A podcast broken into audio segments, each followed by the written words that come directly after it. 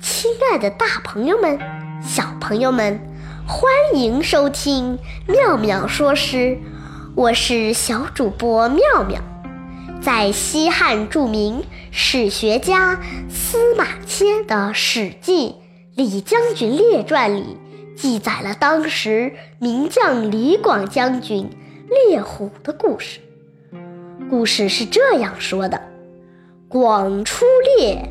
见草中食，以为虎儿射之众。众食莫促，是之食也。在昏暗的树林中，草突然被风吹得摇摆不定，飒飒作响。李将军以为野兽来了，连忙开弓射箭。天亮去寻找那支箭。却已经深深地陷入了石棱中。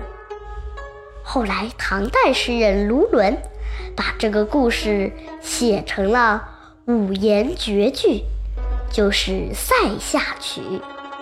我们一起来读一读吧，《塞下曲》唐·卢纶。林暗草惊风，将军夜。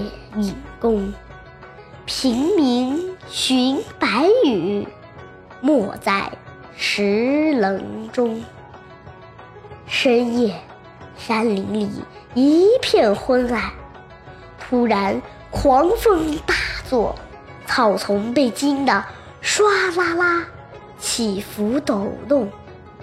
阴影起落处，恍恍惚惚有一头猛兽扑过来。这时，将军正从林边驰马而过，他眼疾手快，拉满弓，一箭射出。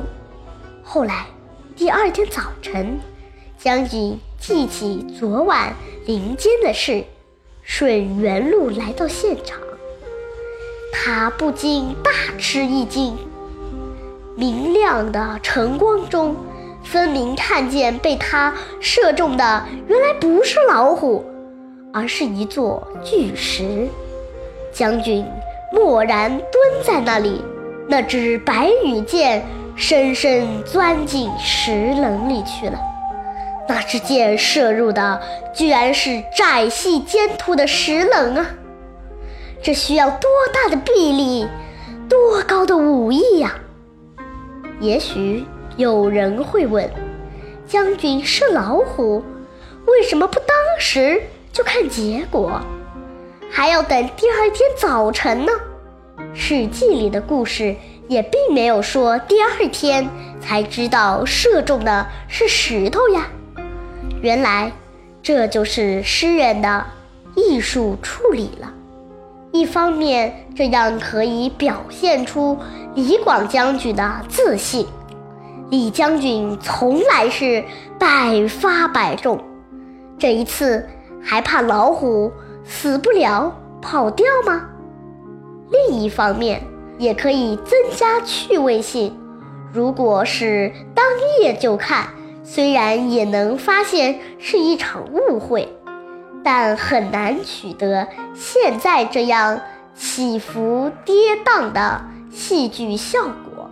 和画面一般的鲜明印象。看到诗中射箭入石的描写，我们会油然联想：如果射中的真是老虎，将会射成什么样子呢？如果在战场上射击敌军兵马呢？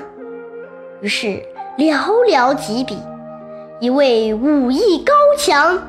英勇善战的将军便盘马弯弓，巍然屹立在我们的眼前。今天的节目到此结束，欢迎大家下次收听，再见。